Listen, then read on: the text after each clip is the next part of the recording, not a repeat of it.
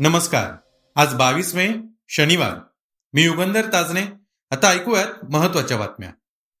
देशात कोरोना वाढतोय. आरोग्य यंत्रणेवर प्रचंड ताण आहे. नागरिकांमध्ये भीती आहे. जीवाच्या काळजीपोटी अनेक लोक देवाचा धावा करतायत. आज आपण पॉडकास्टमध्ये तामिळनाडूमधील एक घटना जाणून घेणार आहोत.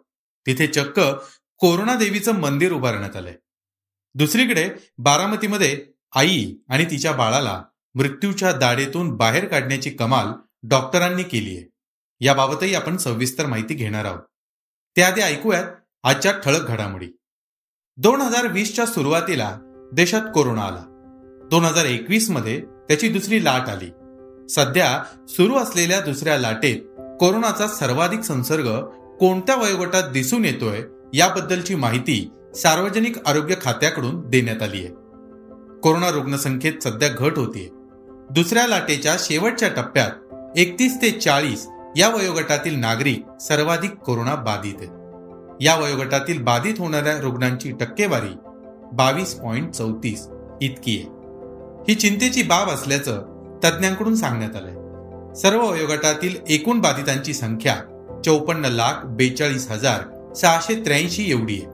राज्यात कडक निर्बंध सुरू आहेत. रुग्णसंख्या कमी होत असल्यानं हे निर्बंध शिथिल करण्याची मागणी व्यापारी वर्गाकडून होतीये. मात्र सध्याच्या बाधितांची संख्या आणि टक्केवारी पाहिल्यास निर्बंध शिथिल केल्यास संसर्ग पुन्हा फोपावू शकतो असं मत वैद्यकीय तज्ज्ञ व्यक्त करतायत. याबाबत अधिक माहिती देताना कोविड टास्क फोर्सचे सदस्य डॉक्टर अविनाश सुपे म्हणाले दुसऱ्या लाटेमध्ये तरुण वर्ग मोठ्या प्रमाणावर पॉझिटिव्ह आले एकतीस ते चाळीस वयोगटातल्या मृत्यूंचं प्रमाण जास्त आहे. तिसऱ्या लाटेमध्ये लहान मुलांना संसर्गाचा धोका जास्त आहे. कोरोनाची संभाव्य तिसरी लाट देशाच्या राजधानीच्या उंबरठ्यावर आल्याचे संकेत मिळाले.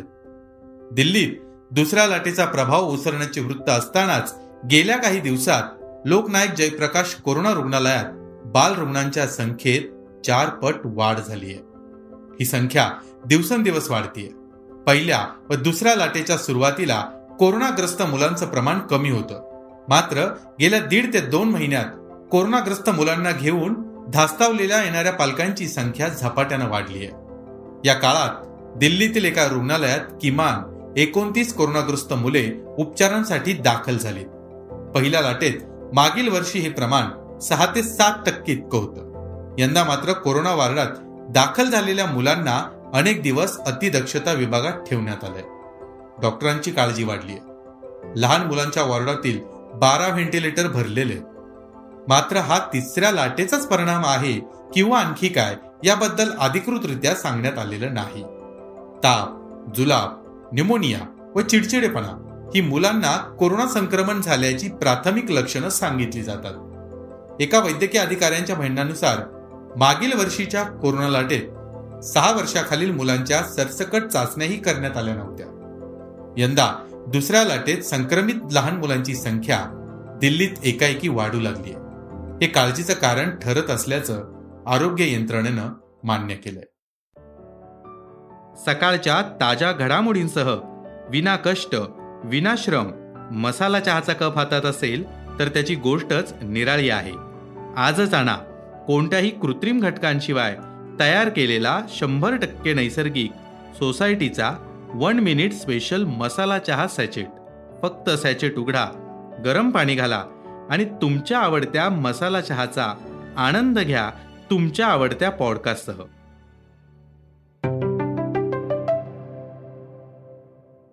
जगभरात सध्या कोरोनाच्या विषाणूनं थैमान घातलंय. सध्या या रोगावर प्रभावी औषध नाहीये. मात्र अनेक देशांनी वेगवेगळ्या प्रकारच्या व्हॅक्सिनला मान्यता दिली आहे तसेच जगभरात ठिकठिकाणी व्हॅक्सिनेशनला सुरुवातही झाली आहे. व्हॅक्सिनेशन नंतर आणि व्हॅक्सिनेशन दरम्यान सध्या अनेक प्रकार निष्कर्ष संशोधनातून मांडले जात आहेत.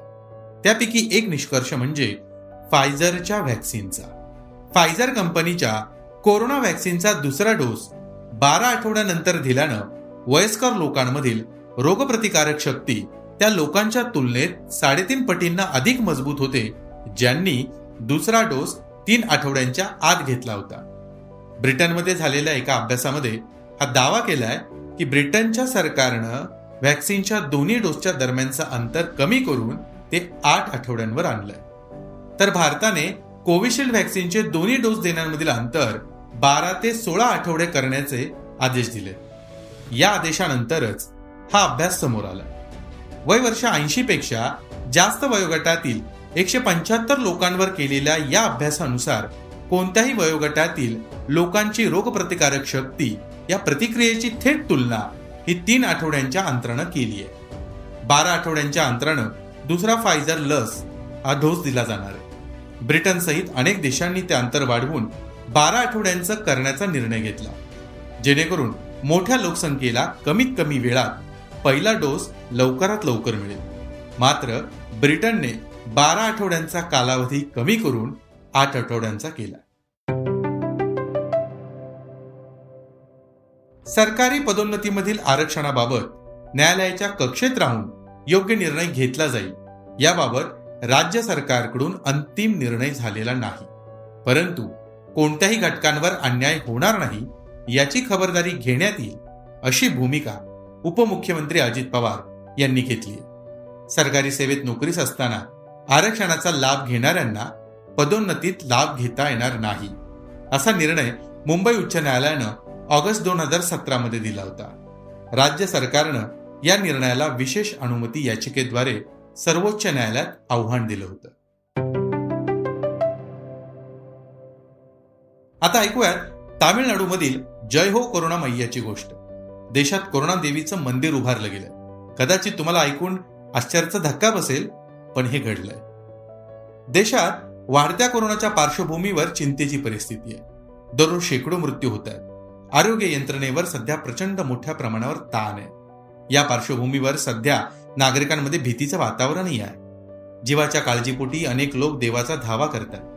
भक्तीचा आधार घेत लोक स्वतःला सावरण्याचा प्रयत्नही करतात.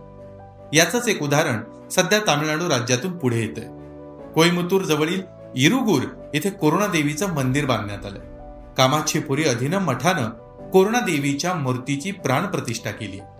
मंदिराचे प्रमुख शिवलिंगेश्वरार यांनी सांगितलं की प्लेग साथीच्या रोगांपासून लोकांचं संरक्षण व्हावं म्हणून अशा मूर्ती तयार करण्याची मठाची परंपरा.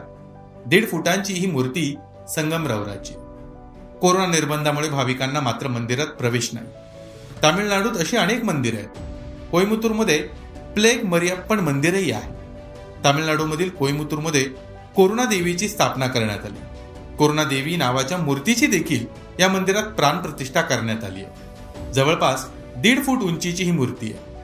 कोरोनाच्या पार्श्वभूमीवर या मंदिरात सध्या फक्त पुजाऱ्यांनाच प्रवेश आहे. दलाई लामांच्या उत्तराधिकाऱ्याला बीजिंगकडून मान्यता मिळायला हवी असं चीननं म्हटलंय. दलाई लामा किंवा त्यांच्या अनुयायांकडून निवडण्यात आलेल्या व्यक्तीला उत्तराधिकारी म्हणून स्वीकारलं जाणार नसल्याचं चीन सरकारकडून स्पष्ट करण्यात आलंय. चीनने काही कागदपत्र जाहीर केली. त्यात दावा केलाय की राजघराण्यापासून दलाई लामा किंवा इतर बौद्ध गुरूंची नियुक्ती चीन सरकारकडून करण्यात येते. प्राचीन काळापासून तिबेट हा चीनचा अविभाज्य भाग राहिला असंही त्यात म्हटलंय. गेल्या वर्षाहून अधिक काळ कोरोनाशी जग झुंजतय. येत्या दशकात कोरोनाचा विषाणू सर्दी खोकल्याच्या सामान्य विषाणूसारखा होणार असल्याचा दावा एका नव्या संशोधनात करण्यात आलाय. व्हायरसेस या नियतकालिकात हा दावा प्रकाशित झाला कोरोनाच्या सध्याच्या साथीवर आणि मानवी शरीराच्या बदलत्या प्रतिकार शक्तीवर आधारित गणितीय प्रारूपाच्या आधारे हा निष्कर्ष काढण्यात आला अमेरिकेतील उटाहा विद्यापीठातील जीवशास्त्राचे प्राध्यापक फ्रेड ॲडलर याबाबत म्हणाले समूह प्रतिकार शक्ती वाढल्यानंतर येत्या दशकात कोरोनाची तीव्रता कमी होऊ शकते. विषाणूतील बदलांपेक्षा मानवी प्रतिकार शक्तीतील बदलाचा कोरोना साथीवर प्रभाव पडू शकतो. बारामती येथील डॉक्टरांनी मोठी कामगिरी केली आहे. आता ऐकूयात ही बातमी. गर्भवती महिलेला मृत्यूच्या दाढेतून बाहेर काढण्याचं काम बारामतीतील डॉक्टरांनी यशस्वीपणे केलं. आई व बाळ या दोघांनाही मोठ्या कौशल्यानं जीवदान दिलं. मेहता हॉस्पिटलमध्ये व्हेंटिलेटरवर असलेल्या कोरोनाबाधित गर्भवती महिलेची प्रसूती ही अशक्यप्राय गोष्ट होती. मात्र मेहता यांच्या नेतृत्वाखालील आठ डॉक्टरांच्या टीमनं हे आव्हान स्वीकारलं. एकीकडे त्या महिलेच्या फुफ्फुसात संसर्ग झालेला. कोरोनाची तीव्रता वाढलेली. एच आर सी टीचा स्कोर तब्बल पंचवीस असताना तिच्यावर शस्त्रक्रिया करणं धोक्याचं होतं. मात्र कुटुंबियांना विश्वासात घेत डॉक्टरांनी त्या महिलेचा जीव वाचवला.